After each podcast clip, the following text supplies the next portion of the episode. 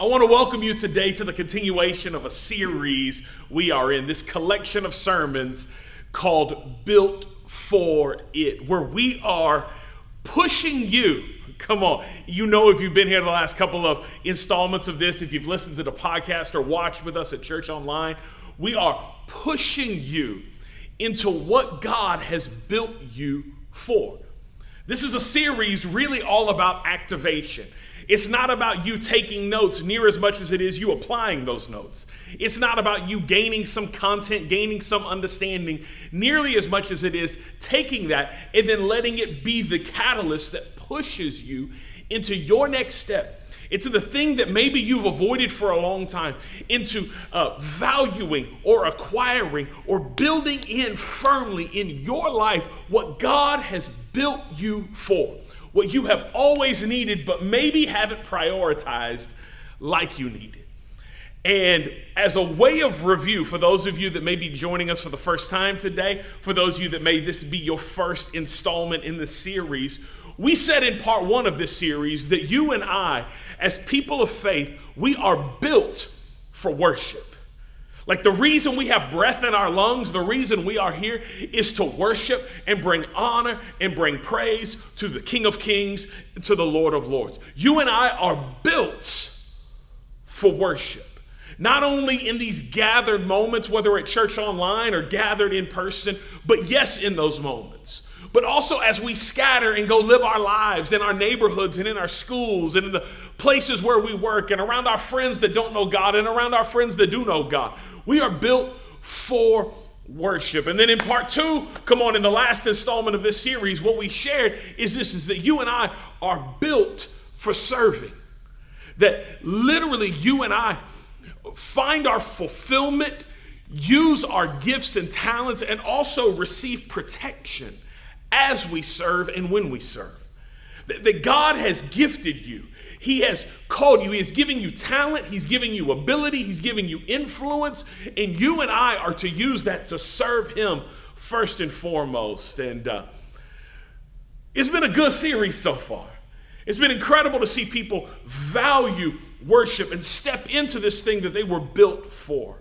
I'm so thankful and so proud of the many people who out of our last installment who said, I want to serve on a team. And they signed up, whether at church online or signed up even in person. And if uh, you're saying, you know what? I need to start serving. And you haven't jumped in, you haven't signed up for a team, you can do that today. Come on, head to our website even now, believing.church. Sign up to serve online. Sign up to serve in person. Sign up to serve with the Sundays team. Sign up to serve with outreach or one of the ministries going on all throughout the week. There are places, ways, and opportunities for you to serve because you were somebody in that chat say, I'm built for it. Come on, I'm built for it.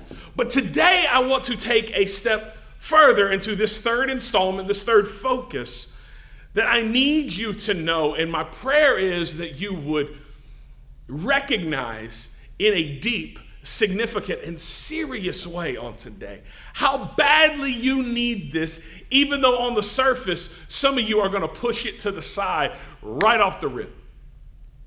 But you and I were built for community. That's right.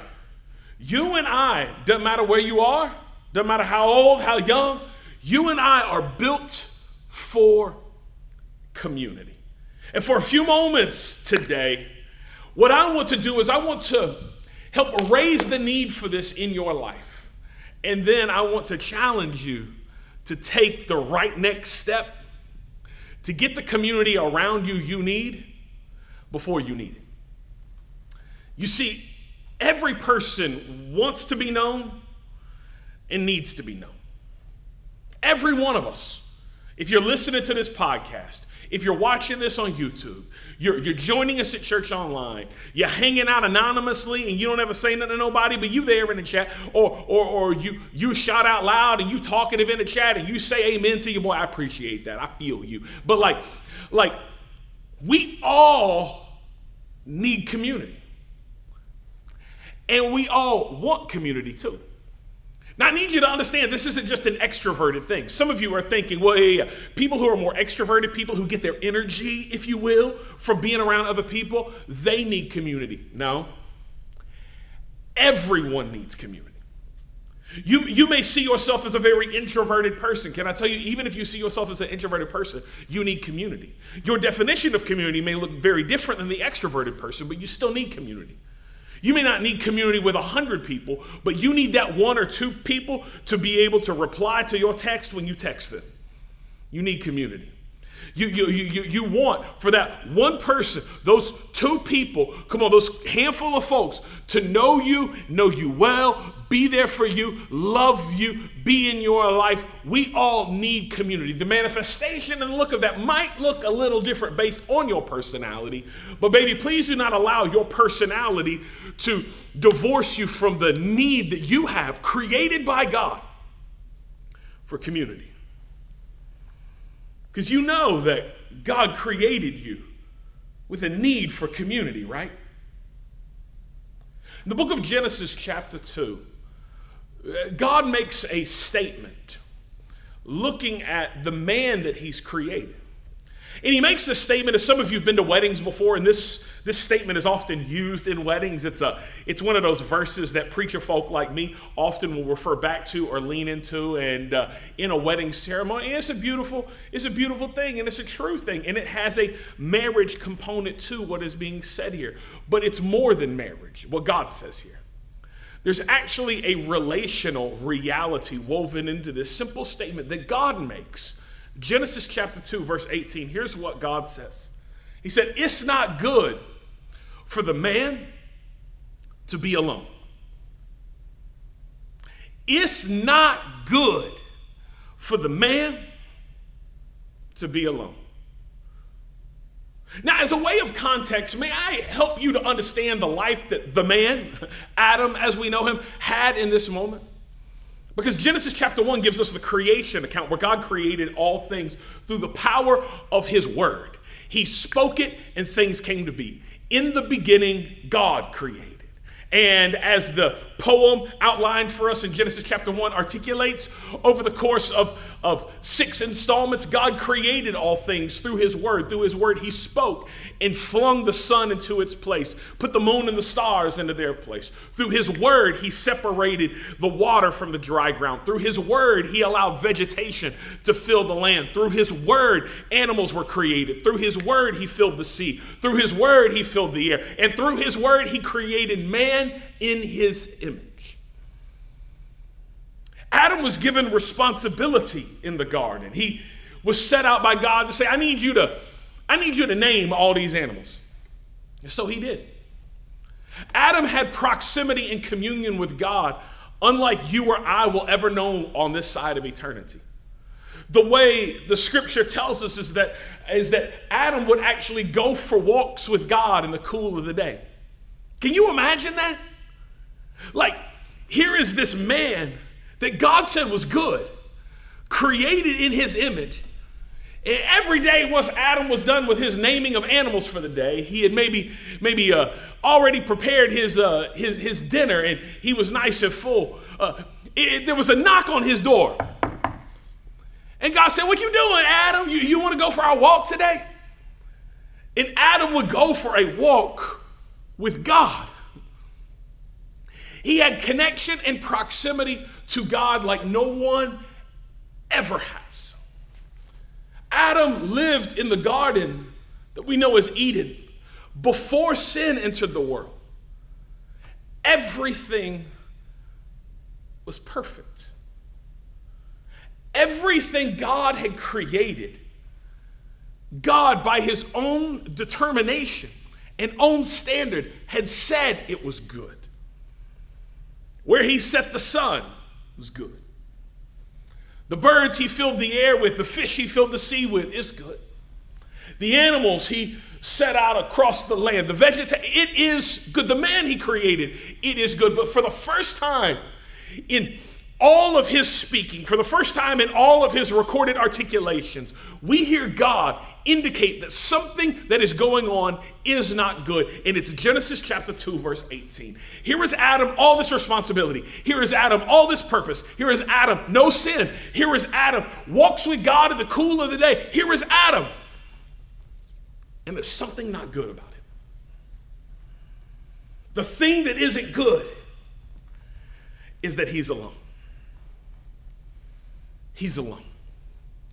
And when God gives his evaluation of the situation, he says, This ain't good.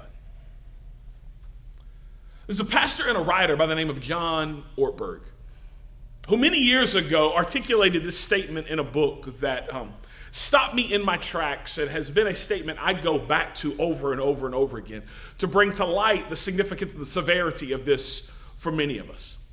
John Ortberg said it this way He said, There is a God sized hole, a God shaped hole inside of every single person. He said, But there is also a people shaped and people sized hole as well. What does he mean by this? Well, what John Ortberg is saying is he's leaning into the reality of, uh, of Scripture, the most basic theological reality that all people of faith hold to. That there is a God shaped and God sized hole on the inside of you. Come on, if you're a person of faith, you believe this, you attest to this, that there is a space on the inside of every human being that, that, that God created to need Him. And, and nothing you can try to fill that hole with will fill it or, or make you feel that it is filled. You may try to medicate it, you may try to drown it, you may try to forget about it, but there is a hole, there is a longing on the inside of you put there by God. It's the way Paul communicated in Romans 1. There is this innate desire, this longing woven within the fiber of every human being for God, and nothing else can fill it. That hole inside of you that only God can fill cannot be filled with how successful you are. It cannot be filled with how much money you make. It cannot be filled with how popular or how well known or how influential you are. That is the reason that uh, celebrities and superstars every day uh, articulate about the struggles they have with their mental health. Much of their struggle with their mental health is the fact that they are trying to fill a hole on the inside of them with something but God. It's the reason you, you can't fill it with money because we see billionaires every single day take their life. Why? Not because they didn't have enough money, they had more money than they knew what to do with in this life. But there's a hole on the inside of them, and you can't fill it with money, and you can't fill it with prestige, and you can't fill it with a drink, and you can't fill it with sex, and you can't fill it with loyalty. You can only fill it with God. Now, every person of faith right now has stood up in a living room and say, You better preach this thing, white boy. Like, like you feel it. The problem with what John Ortberg says for many people of faith is not the first half of what he says, is the second. Because the implication on the front end is something that every person of faith believes, and that is why we put our faith in Jesus, because we find that He is a friend that sticks closer than a brother. That there was a longing on the inside of us, but, but that longing went away when we met Jesus. There was a lack of purpose on the inside of it, but that longing went away when we met Jesus, because there is a God shaped hole on the inside of you. But there's a people shaped hole inside of you as well. There is a hole on the inside of you that is relational. And it cannot be filled with how much money you make because there are incredibly lonely, wealthy people who start to wonder if everybody that knows their name, everybody that calls them, everybody that knocks on their door, everybody that comes by their establishment, if they're only there for their resources. It can't be filled by uh, how much money you make, it cannot be filled by how successful you are cannot be filled with all the things you can buy, all the things that you can flex on people with. Like, you can't fill this hole with all that stuff. And you also cannot fill it with God. That's the part that people of faith have trouble with. there, there, is a hole on the inside of you there's a hole on the inside of me that is relational in nature, and God can't even fill it. See, one of the greatest lies that religion will try to propagate to you, that sometimes well meaning people of faith will say to you, some of you got coffee mugs that say this, that all I need is, is me and Jesus. Listen to me. No, you don't. And you don't need to take it from me. And you don't need to take it from John Ortberg. You need to take it from the mouth of God. God said, Genesis chapter 2, verse 18 It is not good for the man or woman to be alone. God wired you and designed you with this need on the inside of you for community. And so, yes, there is a God shaped hole on the inside of you, and I do not care how many friends you have. Guess what? All the friends in the world cannot fill the space on the inside of you that only God can fill. But God also created you with a relational void on the inside of you. And I do not care how spiritual you think you are, I do not care how many prayers you pray. God said that void, that hole, that need will be filled by others because it's not good that people I created and called good are left alone. So, what I'm saying to you on today is very simply this that God designed you, God designed me to need community. And so, we want to help you build community you know, if you've been to our church for any minute or even just paid attention, like, like one time you, you, you arrived early enough to catch the first five, or you listen to the news, whether online or in person, wherever you, you will hear us make a statement about what we believe transformation in Christ looks like, because that's the reason we exist, so that all people are transformed in Christ. And we believe that transformation actually happens, that the fuel of that happens when you know God personally. You fill that void on the inside of you that only God can fill. And when you ultimately start making a difference, but before you make a difference, you have to, and we say it every week, you have to find community. See, we're so adamant and so intentional on trying to help you find community because we know that God built you, He built me, He built your neighbors, He built your cousins, He built your friends, He built the people in your life that don't want nothing to do with God, and the people who, who love God and love His church. He built all of us with this need for community. He created you this way. He created you to need community, so we want to help you find community. There's a problem, though. You may even agree with what I say, but community has to be prioritized on a level to ever be experienced. See, if community is never a real priority, real community is never a possibility. If community is never a real priority to you, because, see, people love to celebrate how much money they've made. People love to celebrate how busy they are. People love to talk about, scream about, holler about how much work they're doing and all they got going on. And that's great, wonderful. All that stuff matters and that's great. But at some point, you have to prioritize community. Otherwise, you will never experience the community that you were needing, that you were designed to have. See, you were built for community. But please understand, you still have to go build community. It's like, yes, God put this need on the inside of you. God put this void on the inside of you that needs community. Absolutely. But you and I still got to go out and we got to build the community that we need. Because um, even Jesus had to.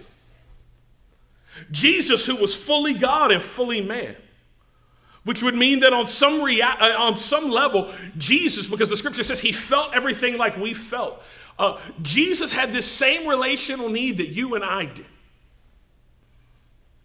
You know, it's been said that the greatest miracle that Jesus ever performed was being a man in his 30s and having 12 real friends. It is kind of funny, kind of sad to say, but um, That's actually true for most. It's crazy how uh, when we're kids, we got all these friends, right? Or at least we feel like we do. And for most people, certainly people that don't bring intention to this, they don't bring effort to this, what you find is the older you get, the fewer friends you have. Why? Because we stop prioritizing community and we start prioritizing career, or we start prioritizing uh, the, the consumption of things that we enjoy. And we, we start prioritizing ourselves. We start prioritizing only what we want. And we don't value community. We don't prioritize community like we need and want to. I want to push back on the people that think the greatest miracle Jesus ever did was having 12 real friends in his 30s. Because, yes, he did have 12 real friends, but actually, if you read the scriptures, he had way more than 12 real friends. But it wasn't um, a miracle for Jesus. No. Community wasn't a miracle for Jesus. Community was a priority for Jesus.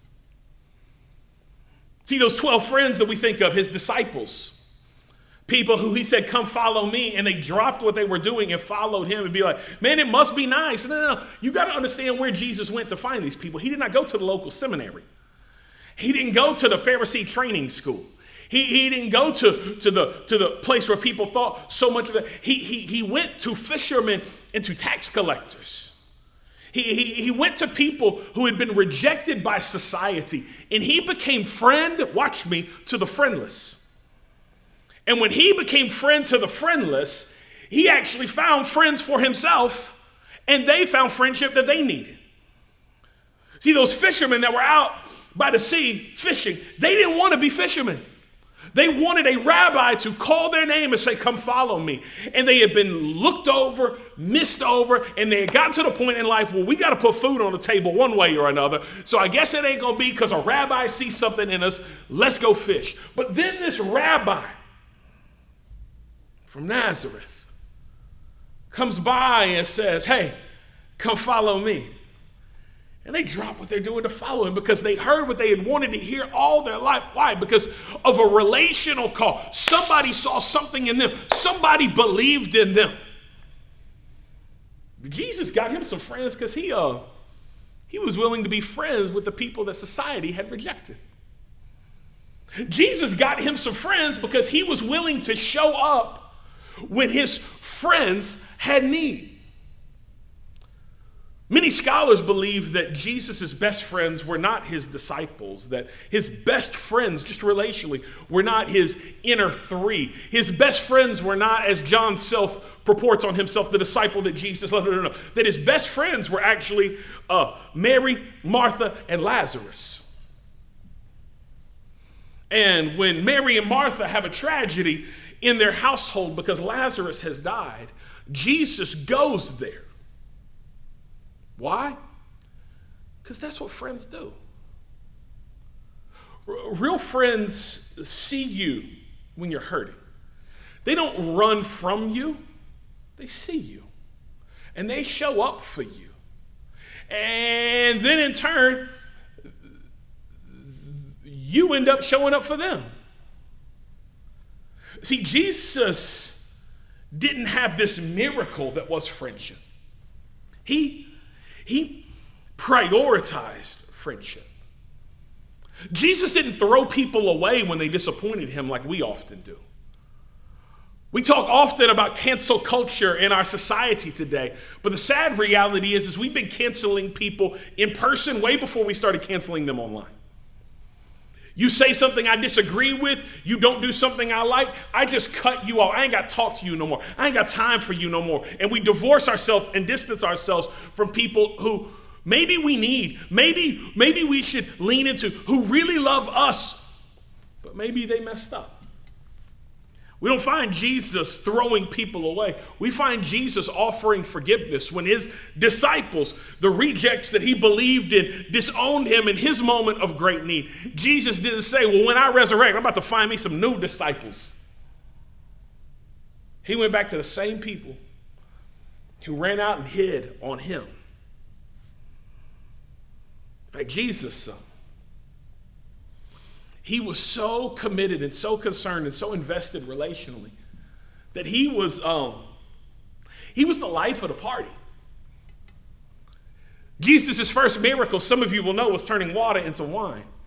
But it was at a wedding feast, a wedding celebration. And you know, weddings you have to get invited to. You don't just be crashing weddings. Why would they invite Jesus except that Jesus had been friend to them? Why would Jesus have even been shown up? There were many times where Jesus was invited to parties. Jesus was invited to people's houses. Sometimes he went, and sometimes he said, I can't right now. I got to go do some other stuff. But can I tell you, you don't be inviting them party pooper people. You know what I'm saying? You don't be inviting them people that always just be sitting in the corner talking about, I don't really like crowds. You don't invite them. You don't invite people who just come into your house and all they got to do is complain. You don't invite people that the only thing they know how to do when they talk to you is talk about how terrible their life is and how worn out they are and how blah, blah, blah, blah, blah, blah. No, no, no. There was life in Jesus, and that life got on other people. And so people said, I want me some Jesus at my party because this party about to. Community wasn't a miracle for Jesus, it was a priority for Jesus. My challenge for you on today, my challenge for me on today, my challenge for all of us in this season is that we would prioritize community. Why? Because you have to build community before you need community. Otherwise, you're going to want community and not have community because you didn't find community when you could. I'm going to say that again. Now is the time for you to build community. It takes work. It takes effort. It takes prioritization. It takes energy. But now is the time for you to build community because you got to build it before you need it. Otherwise, you're going to find yourself in a predicament, I bet, in this season of life where you're going to need community and you're going to look around and ain't got no friends. You're gonna look around and got nobody in your corner. You're gonna look around and got nobody in that, that's an ally for you, nobody that stands with you, nobody that stands up for you. And you're gonna cry, you're gonna complain, you're gonna post online. Ain't nobody love me if I could just get three friends to say yes and amen that you have read my post. And the reason you're gonna find yourself like that is because um, you didn't build community before you need community. And then you find yourself in a place where you want community and you don't have it because you didn't find it when you could. And so today I want to help you find community.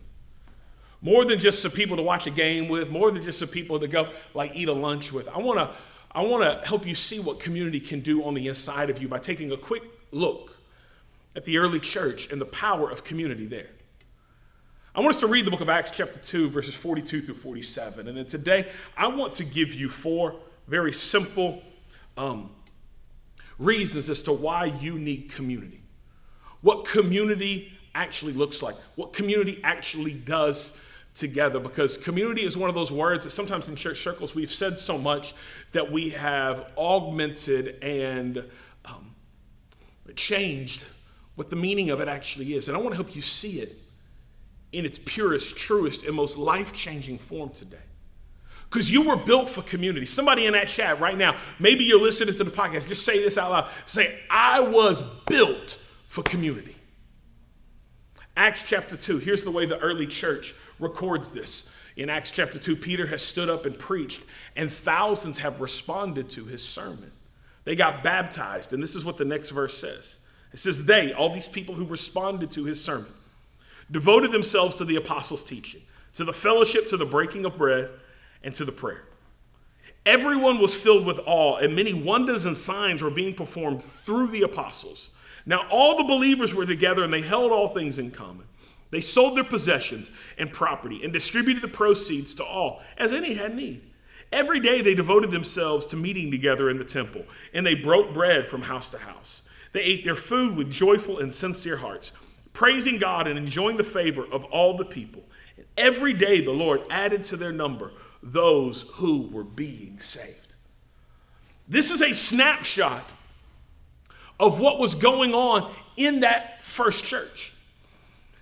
And it's a snapshot of the community that was formed, fleshed out, that literally turned the world upside down. And I believe there are implications and realities that this community experienced and expressed that you and I need on today. So if you're taking notes today, whether on our website or you're taking notes, maybe you're just jotting some things down, would you please write these four simple things down that we're going to go through together? Because you need a community. You need a community because you were built for it. You need a community because God created you in such a way where community is a need on the inside of you. And you need a community that, write this down, number one, that pursues God together. You need a community that will pursue God, pursue the things of God together. Because you weren't created to go after God by yourself. See, there's a communal aspect to seeking God that cannot be missed. But people today, more than ever, try to miss it. That's why the writer in Hebrews tells us to uh, not neglect meeting together as some people get in the habit of doing, but to do that all the more because you need people around you who are pursuing God with you. You need people around you who are worshiping the same king. You need people around you who are studying the scriptures. You need people around you who are praying. You need people around you who are giving. You need people around you who are serving, who are doing these things together, who are pursuing God together. You know, anytime I encounter somebody who's trying to follow Jesus in isolation, they're trying to follow Jesus out of community me personally, and I know that's anecdotal, but me personally, I have always encountered someone who is significantly deficient in some glaringly obvious spiritual reality. Find me the person that talks about, oh, it's just me and Jesus. I just love the Lord. I just be sitting around reading my little devotional book. I love Jesus calling. He just calls to me. I pick my own music and I listen to the songs I like, and you know, I don't really need a church. Got me and Jesus.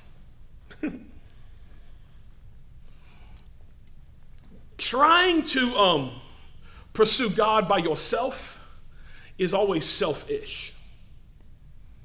You become the center of your worship experience.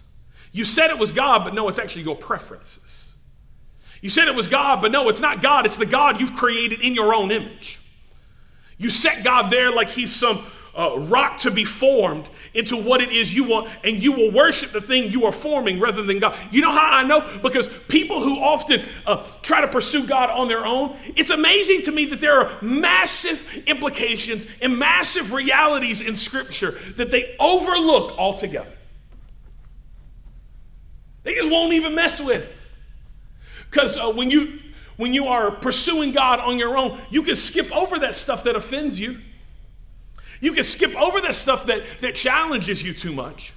You can just avoid those passages of scripture that feel a little too difficult, feel a little too close to home, or don't really align with your personal preferences. You can't do that in community because sometimes we'll open the scripture and that scripture reading will bust you up. And that's good for you. Because you need some people in your life that are going to pursue God with you. And they're going to love you through it. They're not going to throw you away because you got trouble with it, but they're going to say, Thus saith the word of the Lord. You need some people in your life who are going to challenge you, who are going to call out some of the nonsense on the inside of you. You need some people around you who are going to inspire you and help you to see, man, you know what? I don't really worship like I should. I don't really pray like I should. And they're going to push you forward. You need that. I need that. We need people around you so you can pursue God together. Otherwise, you'll never be challenged and you'll never be corrected and you'll never be encouraged like you need to because you need others. You notice in Acts chapter 2 how many times it says they. They devoted themselves to the apostles' teaching. They went to pray together. They showed up at the temple. They did this stuff. It wasn't that they heard what Peter said, responded, got baptized, and say, I'm about to be up at the house reading my little scroll. They. You need a community that pursues God together. Because, um, friend, you, you got enough people in your life pulling you away from God. You need some people in your life that will push you towards God. We got enough influences, uh, enough messages, enough advertisements, enough, enough uh, opportunities with work and school and whatever to pull us from God. You need some people in your life who will encourage you, who will strengthen you, who will kick you in the backside when you need it, like who will help you get pushed toward God. You need community. You need a community that pushes you toward God. But not only that, here's the second reality. You need a community that um that cares for each other. You need a community that really does care for each other. Part of the reason you and I need community that will never be full, never be fulfilled, is because you need people in your life that will care for you, and you need people that you can care for. There's an aspect of the early church in the book of Acts that some people trip over. And they trip over it because, um, well, the way Luke puts it in one spot is he says, there was not a needy person among them. Not because the church was only made up of wealthy individuals, that was far from the truth. But what we see in Acts chapter 2, and we'll see again in Acts chapter 4, and in Acts chapter 5, and later on in Acts chapter 6, and Acts chapter 8, like, like what we see is this, um, this willingness of people to take what they have and leverage it for the good of all people. I mean, they shared all they had. That's the way Acts 2, what we read, said. They, they, they, they would sell their possessions and, and bring the money to the church so that other people's needs could be met. Nobody had an unfulfilled need in that community because of the community. You understand that, right? This isn't the book of Exodus where God somehow just rains down manna from heaven and is like, thank you, God. Ain't nobody grow this, but I thank you for raining down the manna again. This wasn't it. God provided through the community. Hungry people were fed through the community. Unsheltered people got shelter through the community. Unemployed people became employed people through the community. Those who couldn't care for themselves were cared for through the community. It's a powerful picture when you see it. You know, we as a church get a lot of contacts about helping people. I would say a disproportionately large amount given the maybe general size and influence of our church. To say it another way, I, I have served at some very large churches that get a fraction of the kind of calls and emails and messages and drop ins that, that, that we get. And I'm grateful for it.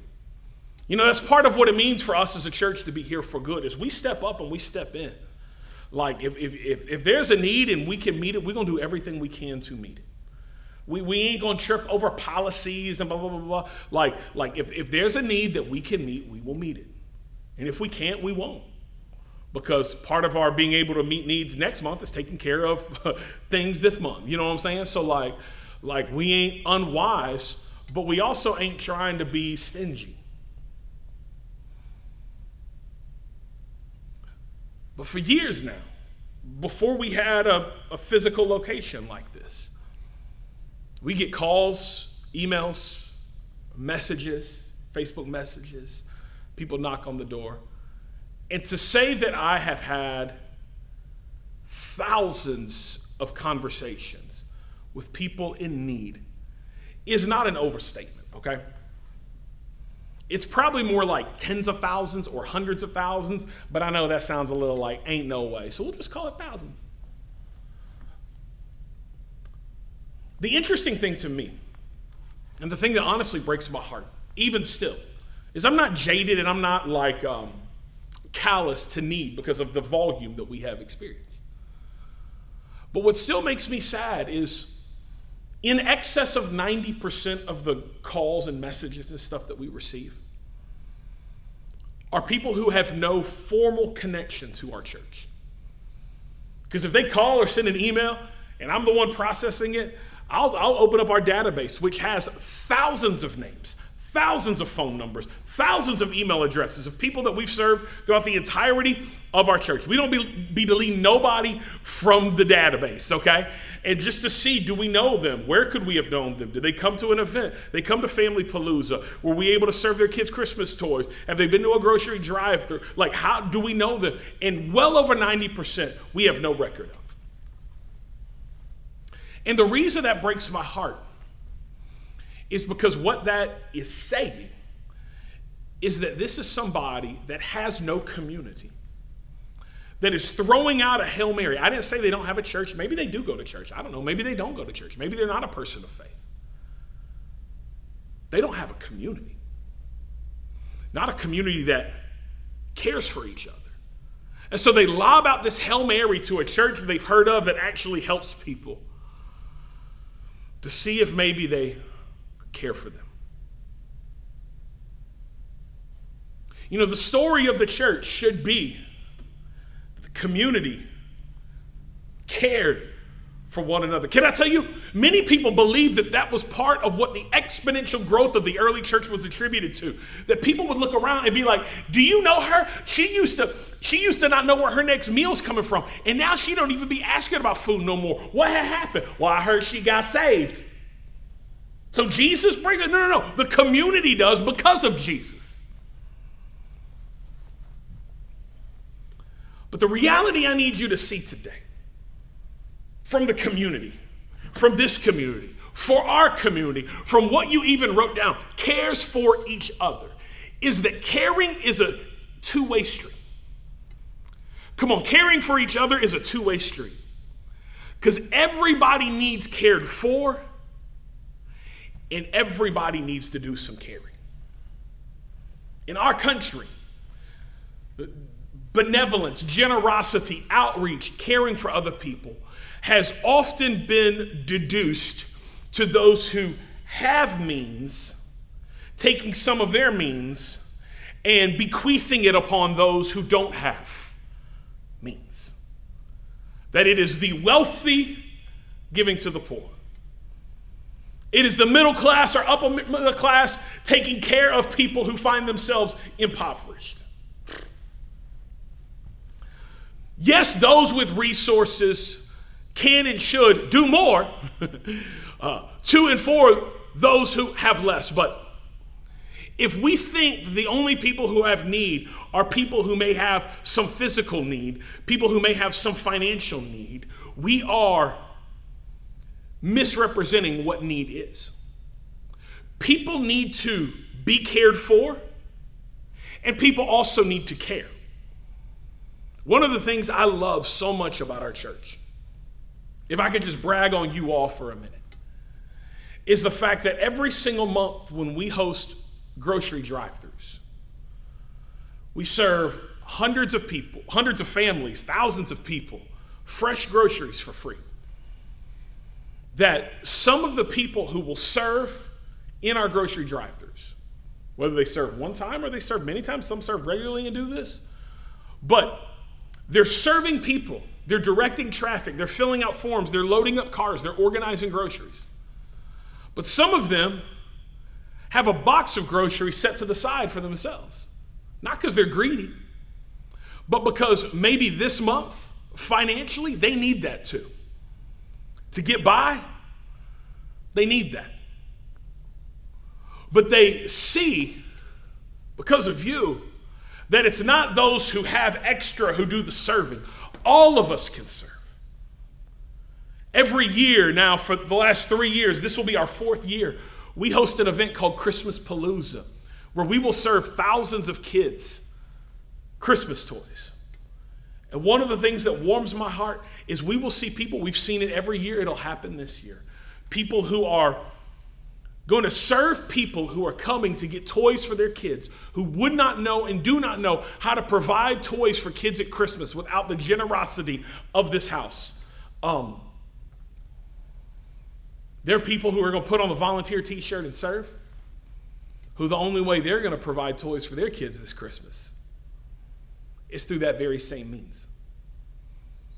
Because serving is not something just reserved for those who have extra funds. Serving is not just something reserved for the affluent. Serving is not just something reserved for those. It is for all of us. And even those who seem to have more than enough on the financial side of things or on the resource side of things, they have needs too that need to be cared for. You know, sometimes people who have all the money in the world need somebody who will give them some time without asking for any of their money. Sometimes people who maybe they don't have financial needs because they're fortunate or blessed in that scene, but they have other needs. And what a community does is it cares for one another. It doesn't, it doesn't ostracize people. It doesn't push people away, but it can and it makes sure everybody's in. If you got a need and I got a resource, I'll solve it. You need somebody to talk to and I got some time, talk to me. You hungry? I got extra food, come eat. You need some place to stay and I got extra room, come stay at the house. That's what community does. Because community cares for each other.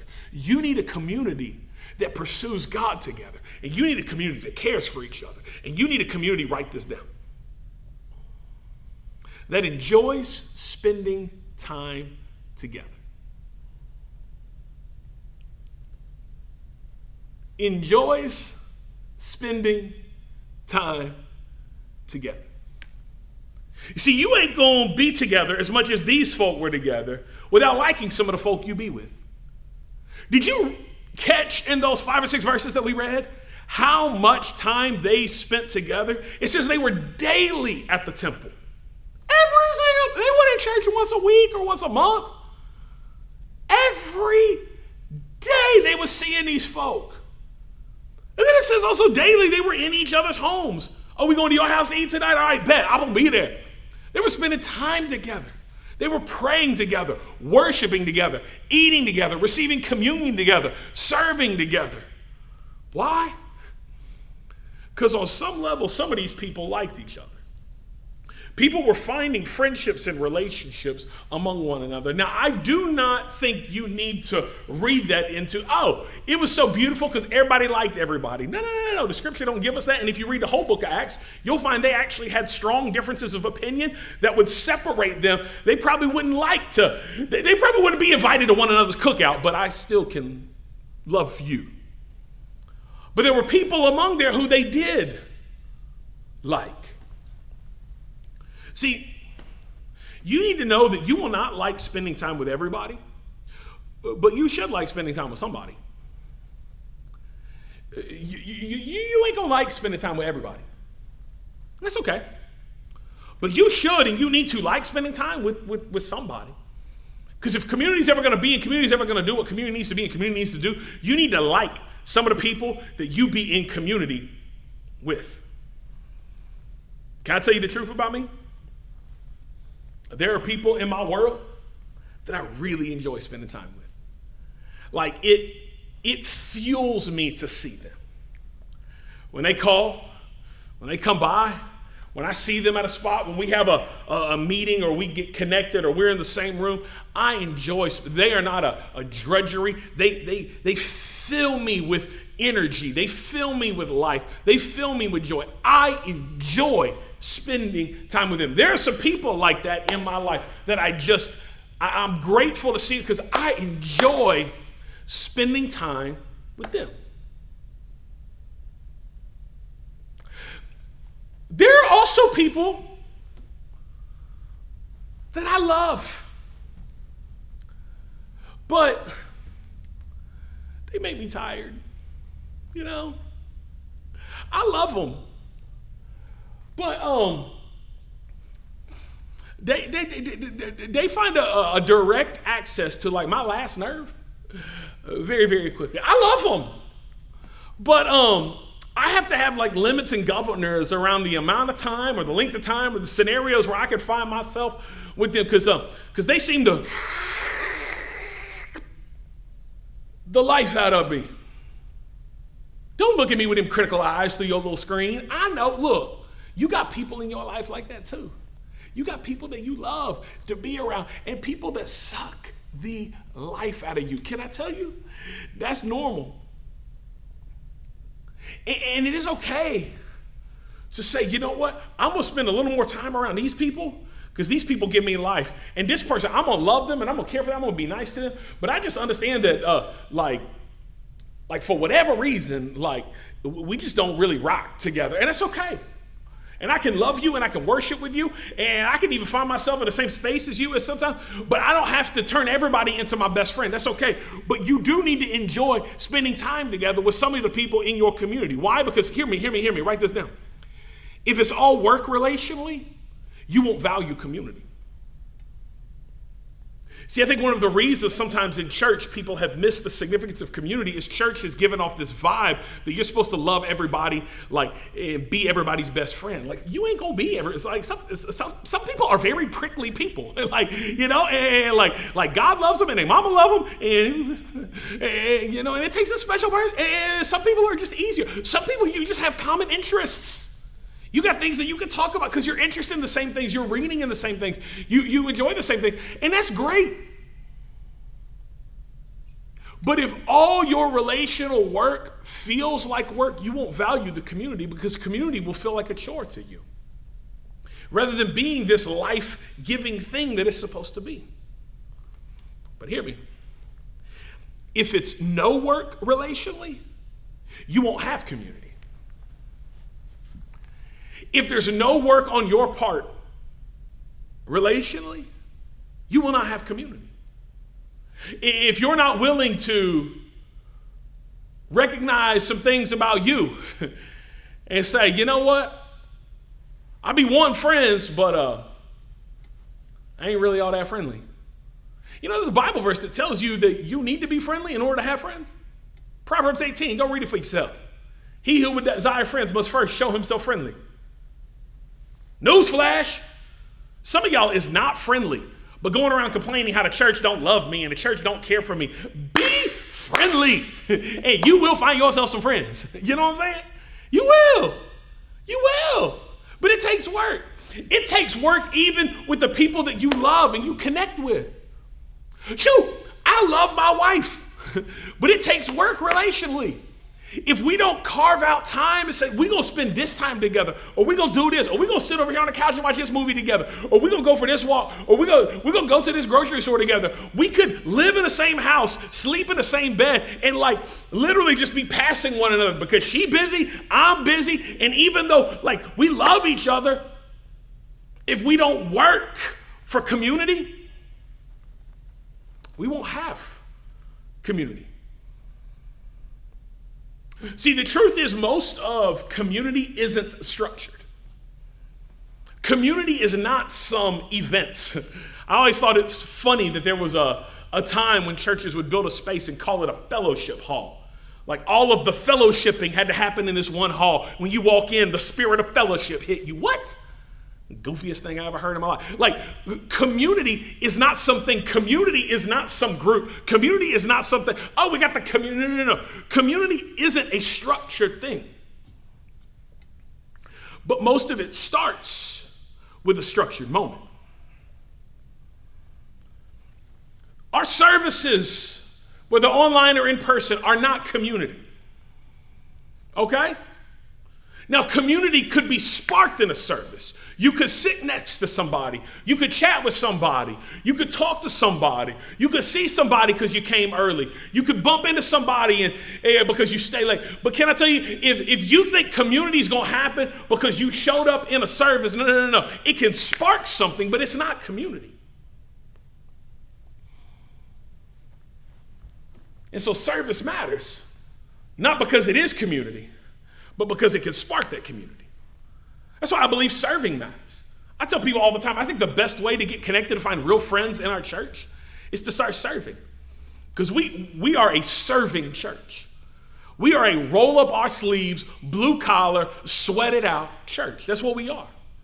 And so if you find a team that you serve on, a Sundays team, you find an outreach area that you start serving with consistently, you get involved in some capacity, ministry throughout the week, whatever's going on, can I tell you, you will find community out of that and it's sparked because you were serving with somebody who was interested like you are. You're interested in music together. So you start helping to play music and lead worship and singing some stuff because you're musical. And then the next thing you know, some of your best friends in life came from that group because you gave yourself to serving.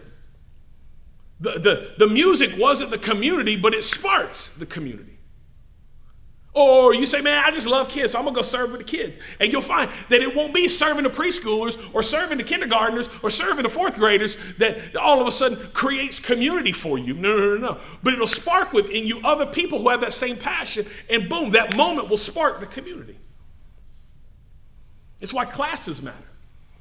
In September, I'm gonna be teaching a class on our on beliefs and trying to help you understand what, what it is to believe God and what we believe about the scripture and how to wrestle with what it is you believe about issues in our world today and, and so much more. I'm, I'm, very excited about it. I'd love for you to sign up and join us uh, and be a part of this. But what's beautiful about class is not that class becomes a community, no, it's class. But you will be in a class, and whether it's that class or like we'll do later on in the fall, our home buying class or our money class, like you will be in a class with people who have a similar interest to you. And that could spark community if you let it.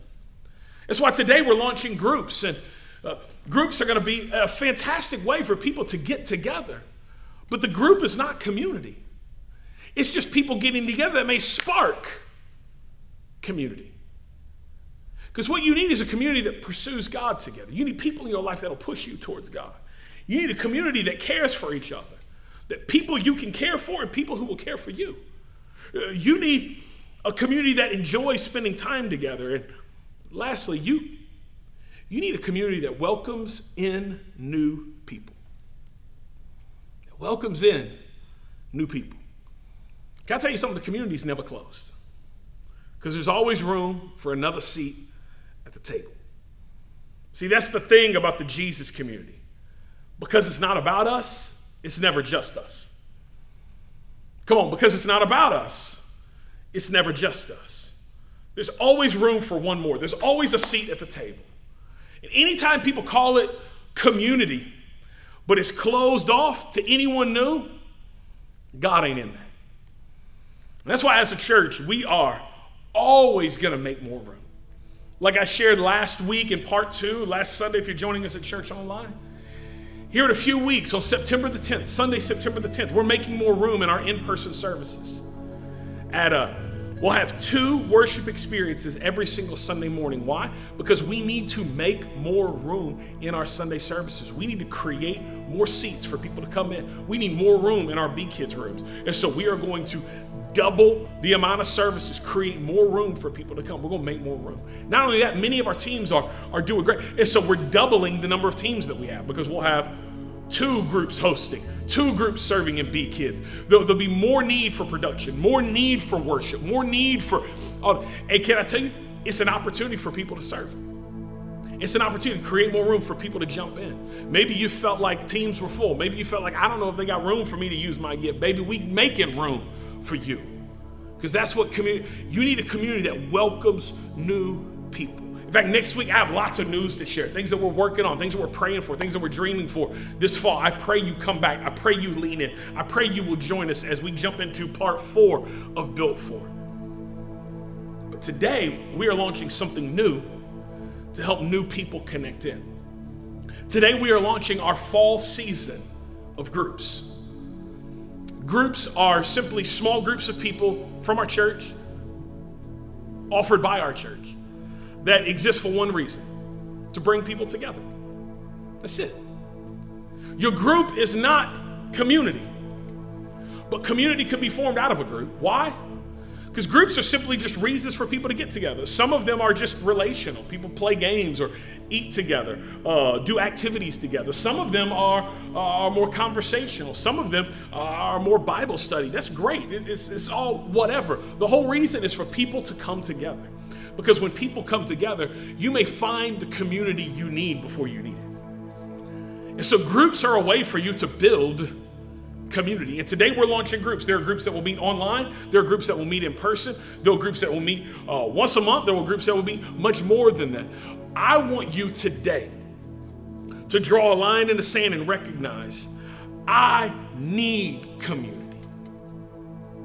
Because God built me to need community. And I want to challenge you today, right now, maybe even you would click on that link and find a group to join right now today.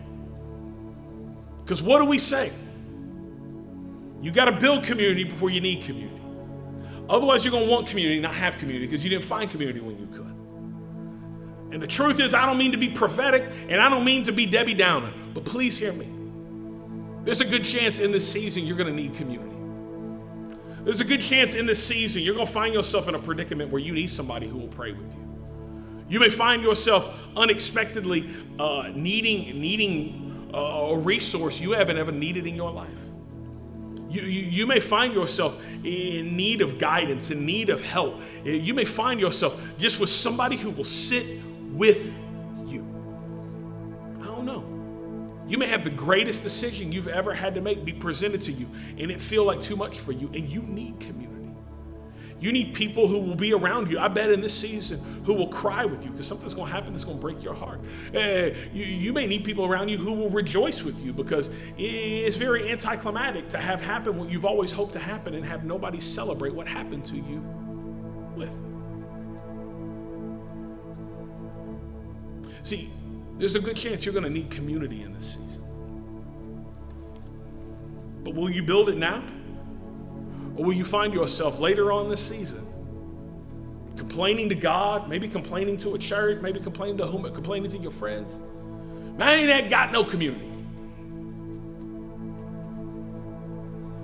Build community before you need community.